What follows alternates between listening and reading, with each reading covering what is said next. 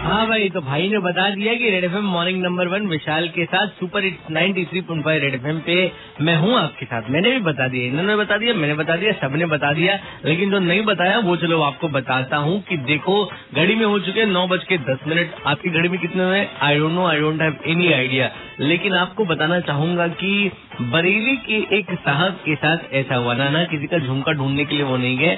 वो गए थे एटीएम पैसे निकालने के लिए और तकरीबन पाँच हज़ार रूपए इन्होंने निकाला। अब अब सोच रहे हैं, पाँच हज़ार रूपए निकाला तो इसमें कौन सी बड़ी बात है?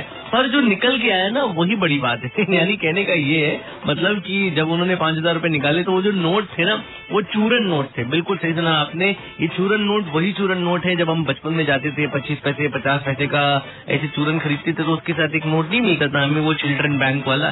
जी हाँ बिल्कुल सही सुना आपने। तो इन भाई साहब के साथ ये हादसा हुआ।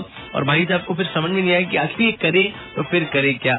उसके बाद इन्होंने कंप्लेन वम्प्लेन की। मतलब मैं यही सोच रहा हूँ कि अब ऐसे दिन भी देखने पड़ेंगे क्या कि भाई एटीएम से पता चला चूरन नोट निकल रहे हैं चिल्ड्रन बैंक के। उन्हें चलाए कहाँ पे भजाए कहाँ पे। वैसे आज मैं आपसे ये पूछना चाहता हूँ कि आपके साथ भी कभी ऐसा कुछ ब्लंडर या ऐसा कभी कुछ फर्जीवाड़ा हुआ है? अगर तो double two double two nine three five पे बताओ अपने फर्जीवाड़े की कहानी ताकि आपकी फर्जीवाड़ी मतलब जो भी हुआ आपके साथ इंसिडेंट उसे सुनकर और लोग थोड़े सतर्क हो जाए, थोड़े मोटिवेट हो जाए कि भैया संभल के रहना है, वरना सावधानी हटी, दुर्घटना घटी। Ninety three point five red F पे विशाल आपके साथ मॉर्निंग नंबर वन में और आपको दूँगा ना मैं गिफ्ट पेप्सो रेड एफ़ की तरफ़ से। बजाते रहो गुड मॉर्निंग